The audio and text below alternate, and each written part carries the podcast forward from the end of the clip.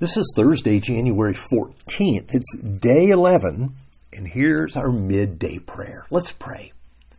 Lord God, during COVID, we've come to find that it's easy to stay home. And as we are home, it seems increasingly easy to stay there. We feel isolated and we know that we need fellowship, but it's as if we have to overcome such inertia in our hearts. Show us our need for community. Remind us that there are others that, that need us and the spiritual friendship that is made possible by the gospel. For we pray in the name of Jesus. Amen.